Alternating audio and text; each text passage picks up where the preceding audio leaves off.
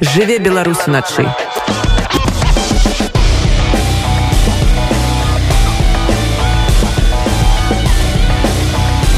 Белорусские ноцы.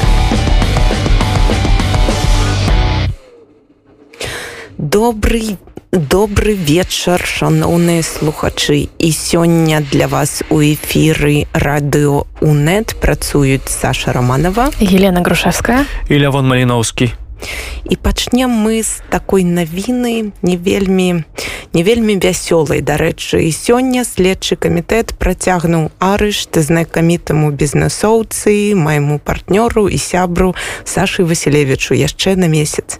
І першую песню нашага вечаро вечаровага эфіру я прысвячаю гэтаму чалавеку. Э, саша василевич асацыіруецца у мяне з песняй разбітае сэрца пацана культавы Таму што гэта культавы чалавек для Беларусі. Галерэя сучаснага мастацтва у рэкламнае агенцтва, у бар, медыа бізнес. Гэта ўсё малая крыха яго праектаў. Саша увесь час пачынае нешта новае, рызыкуе і п'е шампанскае. Калі я п'яны, я культавы, а культавы я заўсёды. Мы нават хацелі рэдакцыі падараваць яму майку з такімі словамі, таму што яму падабаецца гурт РСП і ён кажа пра іх лаканічна смешна Гэта была песня гурта разбітае сэрца пацана культавы пра Сашу Васілевіча, які ўжо некалькі месяцаў знаходзіцца ў сеза КДБ. Я працытую пост яго жонкі надзі зелянковай. Чалавека ні ў чым не вінаватага, які падаў усе звесткі неабходныя следства для прызнання невінаватасці, працягваюць трымаць у цюрме. Можна хадзіць да яго і шантажаваць, прызнавай віну або прасядзеш тут 18 месяцаў. Потым яшчэ мінімум три месяцы суду. А суд потым прызнае цябе вінаватым Таму что ты сам ведаеш які ў нас суд. І гэта адзіная праўда сітуацыі. Саша сядзіць каб можна было працягваць яго шантажаваць.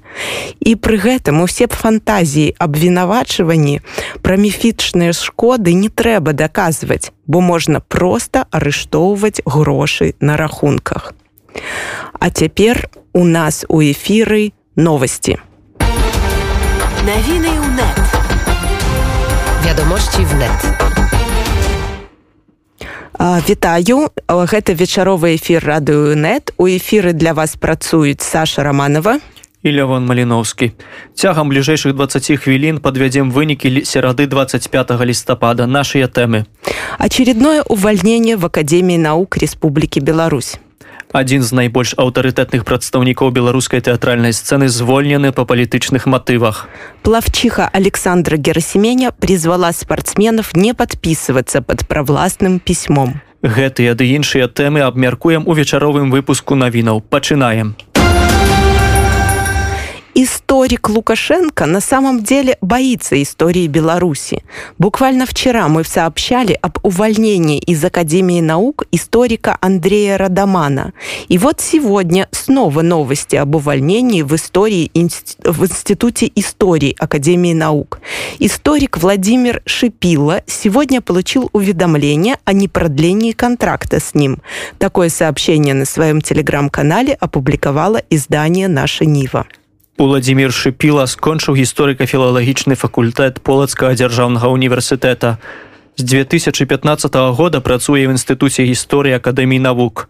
У кастрычніку гэтага года атрымаў сем сутак адміністрацыйнага арышту за ўдзел у сядзячай акцыі пратэсту перад акадэміяй навук.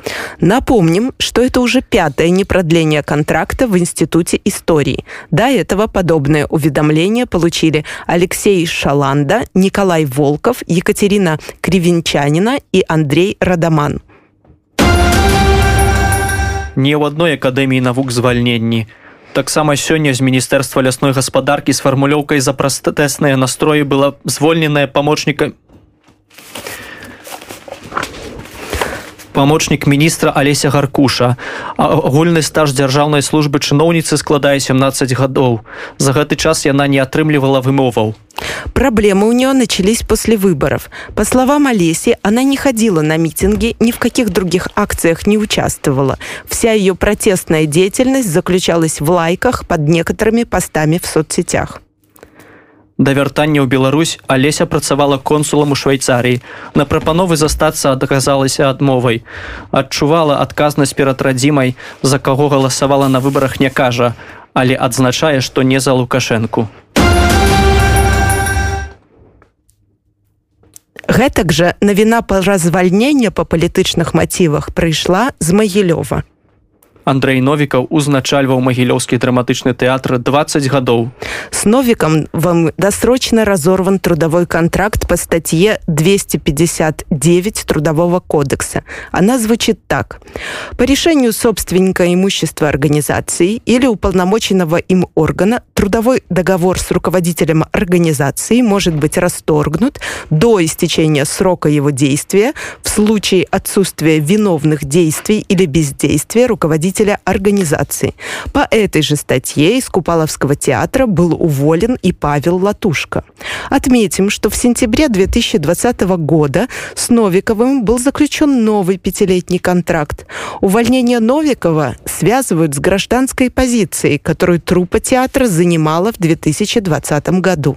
13 августа после задержания режиссера Владимира Петровича 13 сотрудников театра написали заявление о выходе выходзе из прафсаюза 26 жніўня 26 супрацоўнікаў тэатра апублікавалі адкрыты ліст у якім заклікалі ўладу да рэальнага а не паказнога дыялогу да выкарыстоўвання дэмакратычных механізмаў урэгулявання канфлікту У тым ліку яны запатрабавалі не дапускаць закрыцця тэатраў з-за палітычных поглядаў працаўнікоў. Гаворка ішла аб купалаўскім тэатры, спыніць пераслед актывістаў і нязгодных з дзеяннямі ўладаў грамадзян.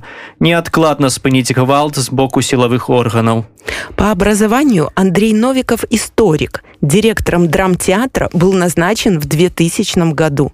При нем театр трижды становился лауреатом Национальной театральной премии. В 2017 году занесен на республиканскую доску почета. По инициативе Новикова с 2006 года в Могилеве проводится Международный молодежный театральный форум М-Арт Контракт. Контакт, извините. Этот форум является одним из лучших белорусских театральных фестивалей, а сам Андрей Новиков является одним из наиболее уважаемых людей в театральной сфере в Беларуси.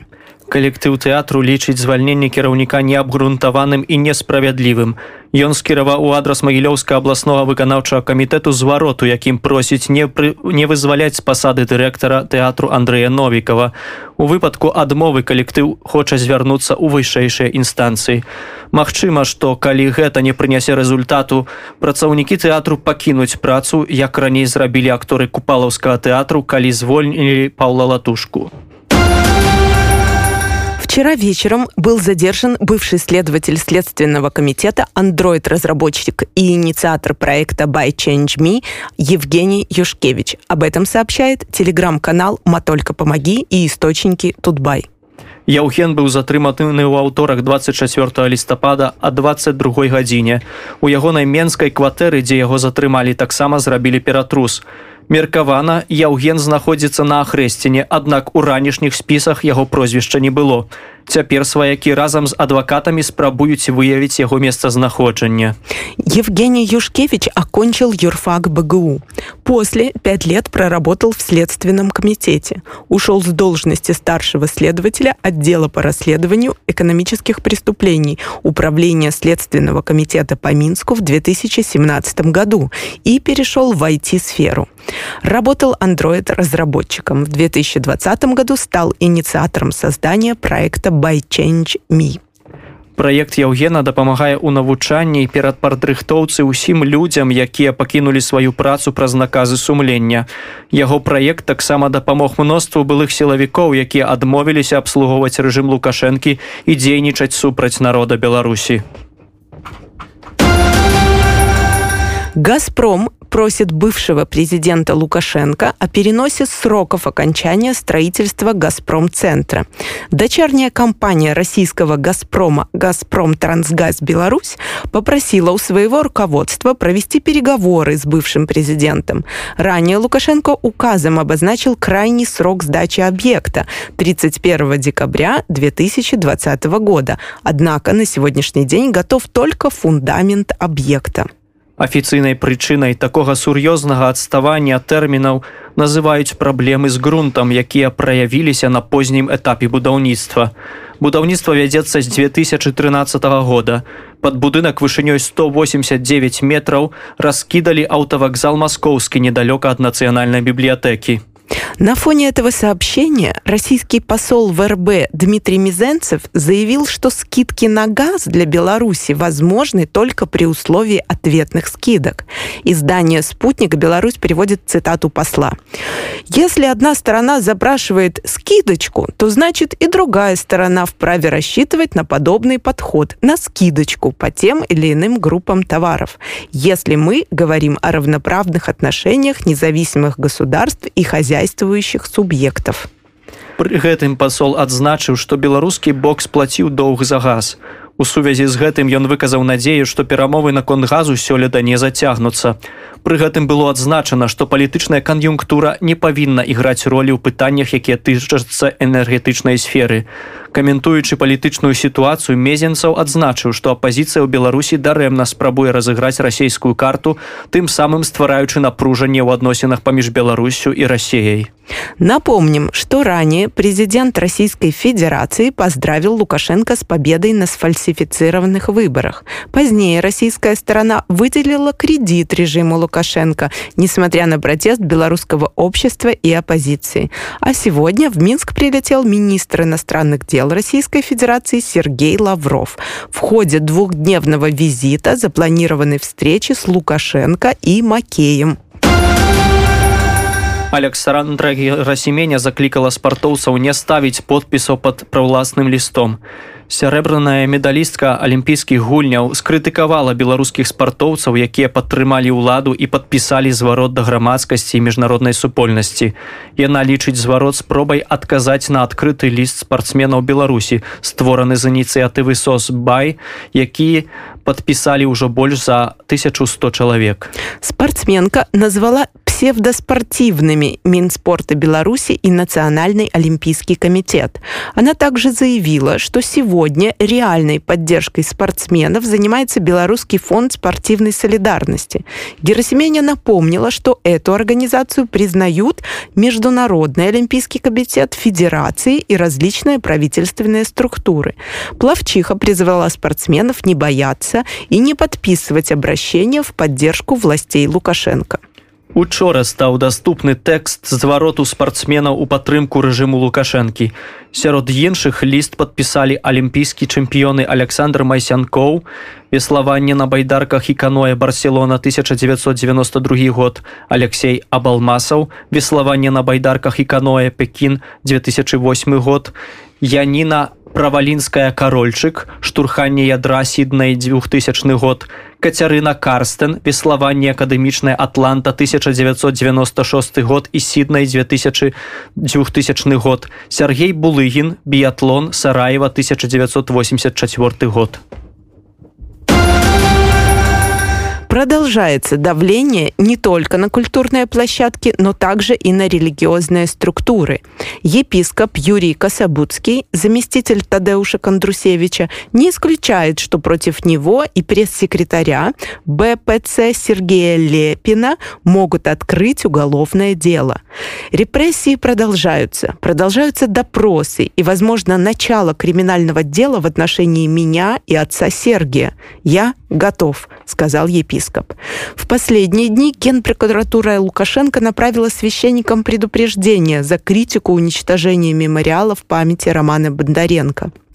С первых дней протестов Кособудский в своих службах высказывал мнение по поводу действий властей и ситуации в стране. Дорогие люди, мы с вами сапраўды я маю пэўнае такое ўнутранае перажыванне калі э, бачу сёння столькі вас і сапраўды ні адзін святар ні адзін біскуп не мог бы не радавацца калі столькі народу збіраецца ў храме асабліва пасля часу этой пандэміі калі храмы былі паўпустыя калі мы глядзелі святую імшу падчас онлайн трансляцыі э, то сапраўды э, я павінен быў бы радавацца а Але з другого боку, тая нагода, з якой мы, можа так, многія з вас прыйшлі, яна даволі сумная.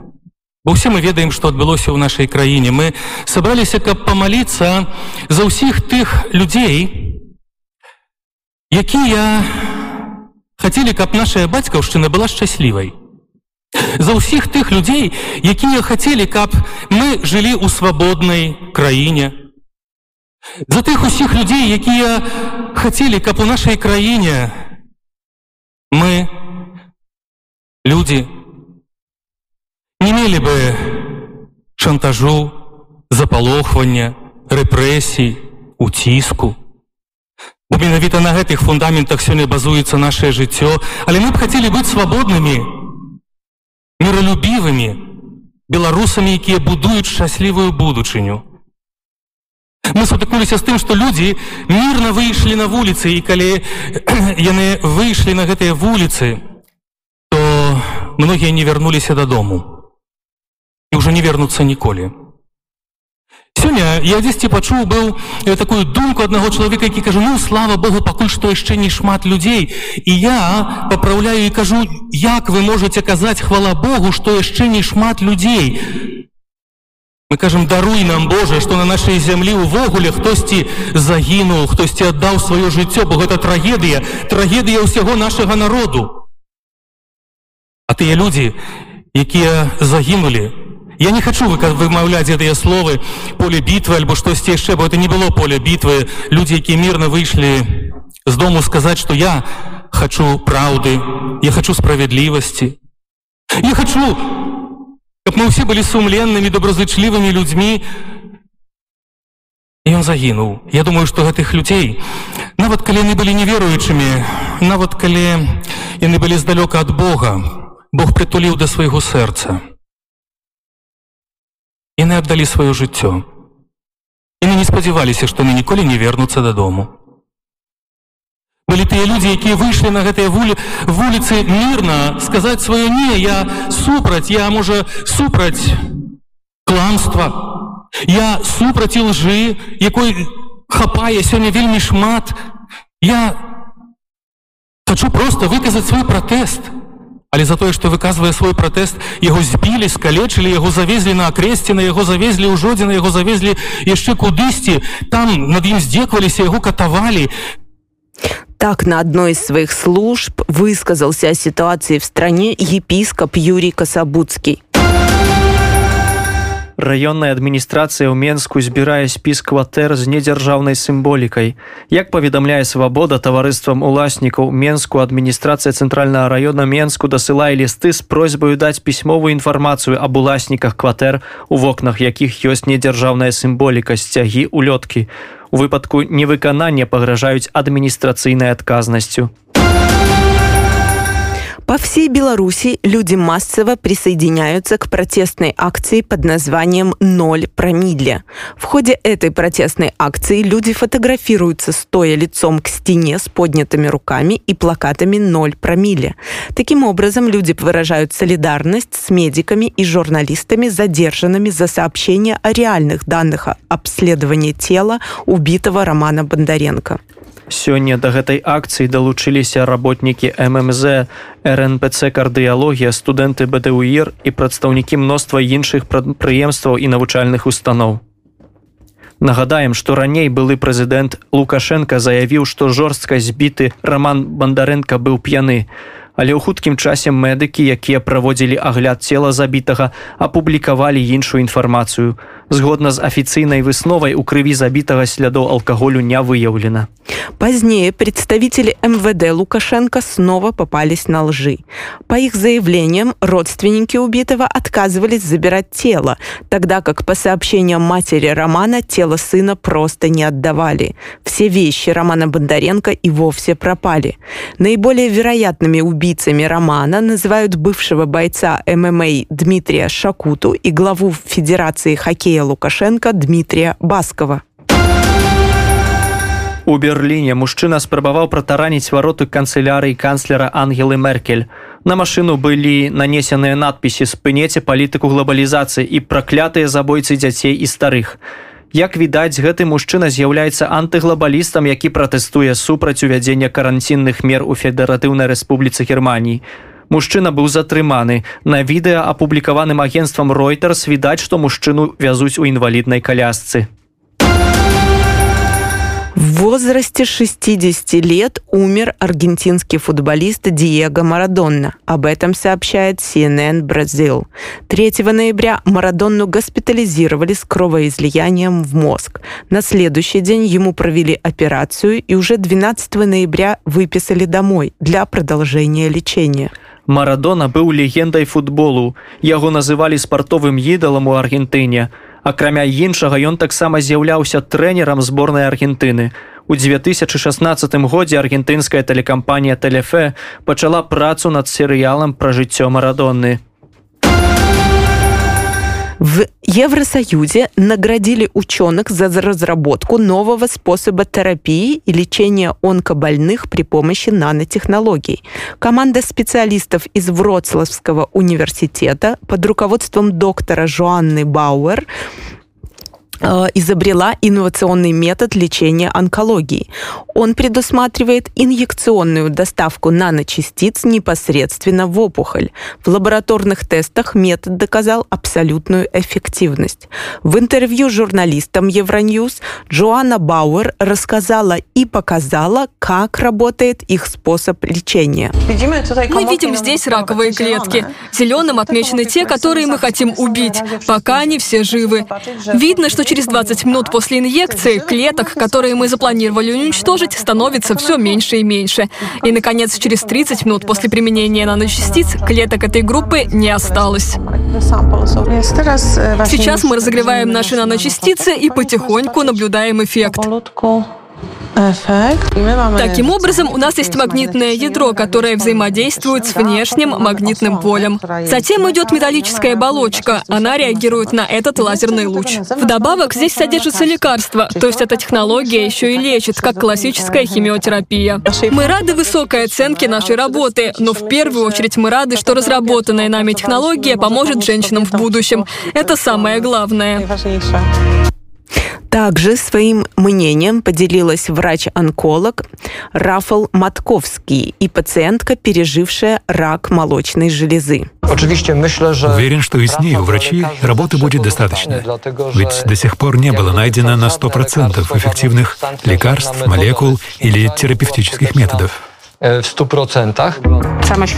Само осознание того, что появилось что-то новое, поддерживает в лечении. А такой стимул очень важен во время болезни. Психичное в часе э, хвороби. В то Сказал доктор-онколог Рафал Матковский. Для самой Жоанны Бауэр і яе каманды гэтая прэмія сур'ёзны стымул для далейшай працы. Навукоўцам трэба будзе яшчэ шмат працы.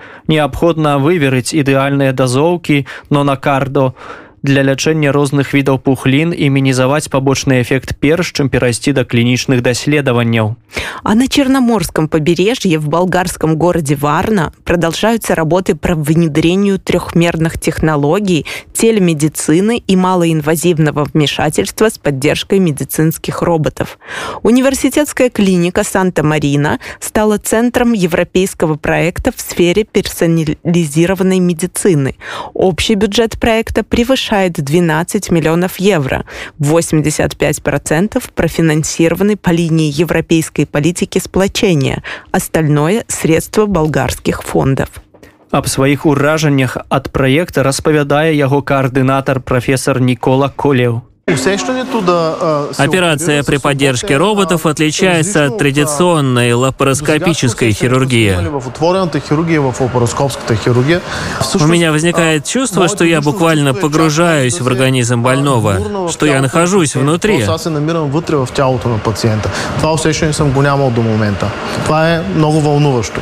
Заявіў Нікола Колеў. Акрамя прыцягнення робатаў у аперацыйныя пакоі праект прадугледжвае укараненне тэлемедыцыны і 3D-тэхналогіі павышэння кваліфікацыі медперсаналу. Хірургаў у варні будуць навучаць маніпуляцыям з робатамі яшчэ 5 гадоў. Житель Китайской Народной Демократической Республики сбежал в Южную Корею, перепрыгнув трехметровый забор. По сообщениям южнокорейских СМИ, мужчина смог перепрыгнуть через забор, однако до конца не ясно, как он смог пробраться на одну из самых охраняемых территорий в мире. По сообщениям журналистов, мужчина пересек границу еще 3 ноября и спустя 14 часов был задержан южнокорейскими пограничниками в километре от границы. Улады паўднёвай карэі правяраюць матывы ўцекача. У прыватнасці яго папрасілі некалькі разоў пераскочыць праз высокі плот, каб пераканацца ў праўдзівасці яго слоў. Тым не менш улады лічаць такую версію ўцёкаў цалкам правдападобнай, бо мужчына вельмі мала важыць. Мала таго паводле расказаў самога ўцекача у паўночнай карэі ён займаўся гімнастыкай. Ранее южнокорейские военные заявили о погнувшемся заборе в районе, где мужчина пересек границу. Других методов воздействия на ограждение они не нашли. Тем не менее, в обществе возникло множество вопросов, в частности, почему не сработали сенсоры движения, и мужчину искали целых 14 часов. У сярэднім кожны год з паўночнай карэй бягуць да тысячы чалавек. У асноўным іх дарога пролягае праз мяжу з Кітаем і небяспечныя горныя раёны. Далей уцекачы перапаўраўляюцца ў паўднёвую карею, ці створаны шэраг праграм адаптацыі бежанцаў з поўначы.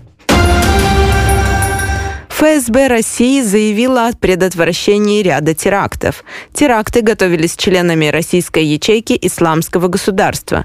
По сообщениям представителей правоохранительных органов, во Владимирской области был задержан выходец из Центральной Азии. При обыске в его жилище было обнаружено самодельное взрывное устройство с поражающими элементами. Подробности не сообщаются. Полиция ведет поиски его возможных соучастников. У нагорным карабаху азербайджанская армія ўзяла пад кантроль кельбаджарскі раён. Гэты раён мяжуе з усходам арменії паводле дамовы падпісанай пры пасярэдніцтве рассеі армянскі бог павінен быў здаць раён яшчэ 15 лістапада. Аднак па просьбе Ерывана дату здачы адсунулі, каб даць вайскоўцам і мясцоваму насельніцтву больш часу пакінуць раён. Президент Азербайджана Ильхам Алиев заявил в своем обращении, сегодня Кельбайджарский район перешел под контроль Азербайджана. Этот день азербайджанский народ ждал с нетерпением. Он также добавил, в советское время в Кельбаджаре производилась вода из Тису, которая была знаменита на всем советском пространстве. Теперь в Истису возвращается под наш контроль. В свое время это была курортная зона. Мы все восстановим, отстроим Кельбаджар заново, села и город. Нагадаем, што згодна з трохбаковай дамовай паміж баку ерыванам і Масквой мяркуецца перадаць азербайджану усе азербайджанскія раёны а таксама некаторыя тэрыторыі народнага нагорнага карабаху на тэрыторыі ж нагорнага карабаху будзе размешчаны расійскі міратворчы кантынгент премьер-министр армении никол пашинян не раз заявлял что подписывал это соглашение с тяжелым сердцем и настаивал что единственной альтернативой мирному договору была была бы потеря всего Карабаха. В Ереване люди вышли на улицы, протестуя против его решения. Это были все новости на сегодня. Спасибо. Оставайтесь с нами в вечернем эфире «Живе Беларусь у ночи». Новины УНЕТ. Вядомости в нет. А мы вяртаемся ў студыю і я з вами працавалі Саша Романова і Лявон Маліноўскі. А зараз мы працягнем слухаць пратэстную беларускую музыку і у нас таксама ёсць навіна.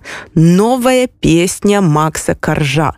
Выйшла літаральна учора ці пазаўчора яе абмяркоўваюць ужо сотні. Давайте послухаем Наш дорогой корреспондент Александр слышите ли вы нас? У нас что-то прервалось. Да, сейчас слышу Александр, здравствуйте. А, прервалась связь, да, действительно. А, кто-то, видимо, не хочет, чтобы мы сегодня обсудили э, тему, главную тему сегодняшнего дня. Предлагаю приступить сейчас к этому, пока еще связь есть. Подождите секундочку, у меня к вам вопрос, потому что первое, то, о чем мы разговаривали перед, э, вот буквально пару минут назад, это про футбол. Вы любитель футбола, Александр? Вы болельщик или не болельщик, Александр? Э, нет, у меня есть друзья-болельщики, но сам я к счастью или к сожалению, футболом не увлекаюсь. То же самое я сказала. К счастью или или к сожалению, но э, тогда вы не будете принадлежать к тем людям, которые сегодня плачут, потому что я уже видела сегодня плачущих мужчин. А, а сегодня мы будем говорить о, о визите Лаврова и последних тенденциях в отношениях Москвы и Минска. Что вы думаете, Александр? Да, совершенно верно. Пока меня кто-то не отключил, попробую прокомментировать. Основная политическая новость дня — это визит главы российского Сергея Лаврова Минск, как вы правильно сказали. А, он состоялся накануне. На сегодняшний день, по заявлению представителя Министерства иностранных дел России Марии Захаровой, глава внешнеполитического ведомства России должен провести, был в течение сегодняшнего дня, в Беларуси уже за полночь, так что для нас вчерашнего дня, переговоры с его белорусским коллегой Владимиром Макеем, а также президентом Александром Лукашенко. Опять нас прервал наш корреспондент из Минска прерван. Мы перезвоним через пару минут, а сейчас послушаем какую-то песню. Что так. нам Саша приготовила? Сёння вышел з турмы такі выдатны музыка Андрусь Такінданг, які ўжо даў інтэрв'ю пра сваё затрыманне і і спачатку мы паслухаем песню андруся фратэрніты а потым я распавяду пра то што ён расказаў пра сваё затрыманне. В андрусь такінданг фратэрніты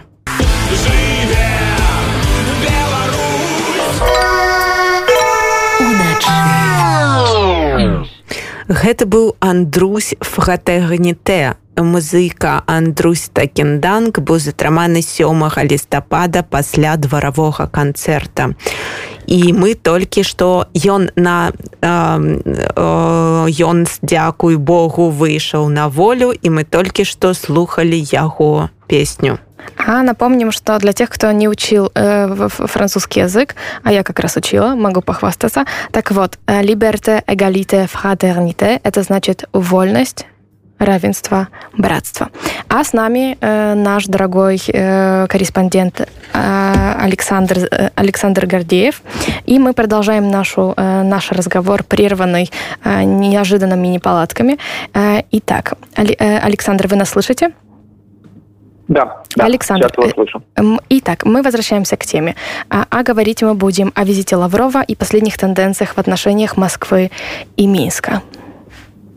Да, все совершенно верно. Это основная новость сегодняшнего дня. Предлагаю не поговорить и пока оставить в сторону конспирологию, связанную с неполадками на линии сегодняшней. Э, как э, было сказано, в течение сегодняшнего дня глава МИД России Сергей Лавров должен был провести переговоры со своим белорусским коллегой Владимиром Макеем, а также президентом Александром Лукашенко.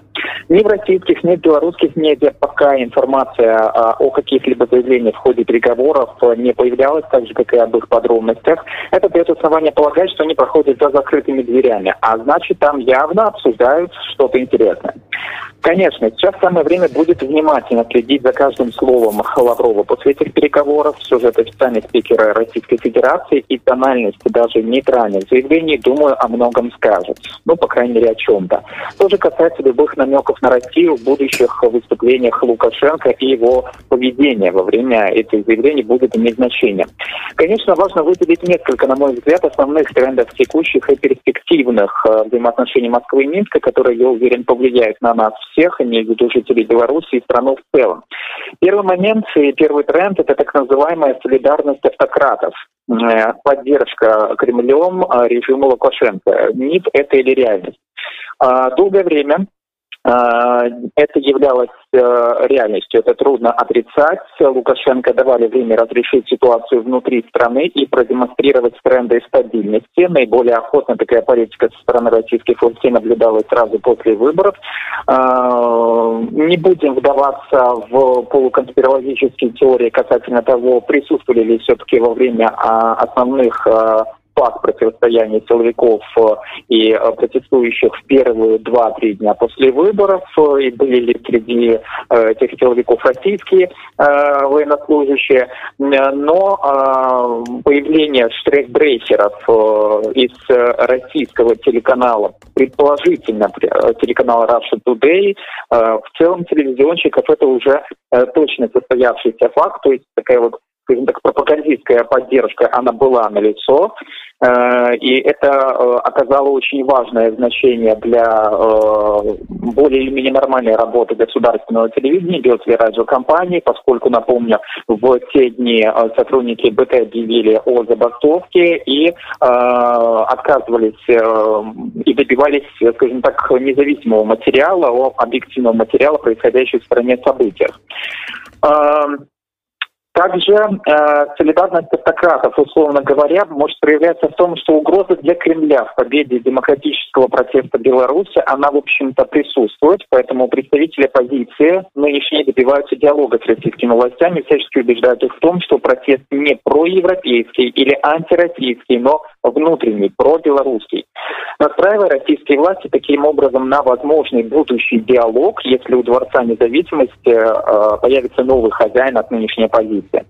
Поддержка Лукашенко связана с тем, что в России есть отчасти слабые пока опасения, но все же опасения, что официальный Минск при новых властях и новом курсе ну, гипотетически начнет отдаляться от России в сторону Евросоюза. Такой сценарий даже в теории э, возможен, но пока маловероятен.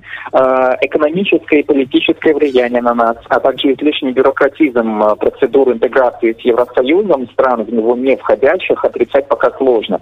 С другой стороны, и, ну, простите, ежу понятно, что Беларусь это своего рода полигон для России, и это важнее. То, как завершится процесс Беларуси, во многом определит то, как поведут себя протестующие в самой России, э, которая более представляет собой более сложную, но все же похожую на белорусскую структуру, э, более сложную такую структуру, похожую на белорусскую структуру имеет. Хотя Путин в данном случае, я думаю, будет стараться следовать принципу «дурак учится на своих ошибках, а умный на чужих». Но брожение в обществе и отсутствие гарантий на э, такой исход – делают поддержку все более риторической, позицию выжидательной, а телевизионные выпуски государственных федеральных телеканалов все более острыми и критическими по отношению к официальному курсу Беларуси. На такой исход, это я имею в виду на благополучный исход для действующего режима, поскольку вся эта история затягивается, и э, Беларусь э, в понимании России имеет риск потерять стабильность. Александр, а, у меня к вам вопрос один. Э, секундочку, да. как раз, может быть, э, э отыграл какую-либо роль в отношении России к Беларуси история с Хабаровском? Может быть, э, может ли быть э, что-то такое, что, например, э, то есть, возможно, увидев какие, какую-то реакцию массы, например, тех же россиян на, на события в Беларуси, Россия изменила свой курс как раз-таки из-за того, что протесты продолжают, продолжаются. Может быть, может ли Хабаровск в своим примером как бы несколько напугал э, властелинов России? А, связь не очень хорошая, но правильно ли я понял, связана ли смена тактики России э, с угрозой э, более высокой протестной активности в России, э, да. по примеру Беларуси, верно? Да, да, да, да. да. Да, в близлежащей перспективе, да, действительно, как раз это упомянул, э, действительно, э, еще один важный фактор, э, он связан с тем, что э, Беларусь это своего рода полигон для России. Э, сейчас здесь разворачиваются те события, которые рано или поздно будут разворачиваться в России, когда эм, станет вопрос о возможном или гипотетическом переизбрании Путина, когда его все-таки многочисленные сроки закончатся. Сейчас ожидать возрастания протестной акции в России, в частности в Хабаровске, не стоит, поскольку это имеет скорее локальный характер, и ну, в целом российские власти достаточно успешно справляются с тем, чтобы такую протестную активность локальную в целом игнорировать. Но если э, подойдет, скажем так, срок для более важного и глобального политического потрясения в жизни России, как то новые выборы по истечению все-таки э, сроков у Путина, то такая протестная активность, конечно, может быть более э, яростной, более активной, более настойчивой и более длительной по тому образцу, как это происходит в Беларуси. Поэтому, да, безусловно, солидарность, которую россияне выражают сейчас по отношению к белорусам, она, во-первых, не голословна, они во многом солидарны с точки зрения белорусов по отношению к действующим нашим властям. И э, они, скажем так, берут такое поведение, такие тактики сейчас в образец и где-то у себя записывают в подкорке. Спасибо, Александр. А это был наш корреспондент Александр Гордеев, корреспондент из Минска. Александр, мы с вами поговорим завтра. До услышания.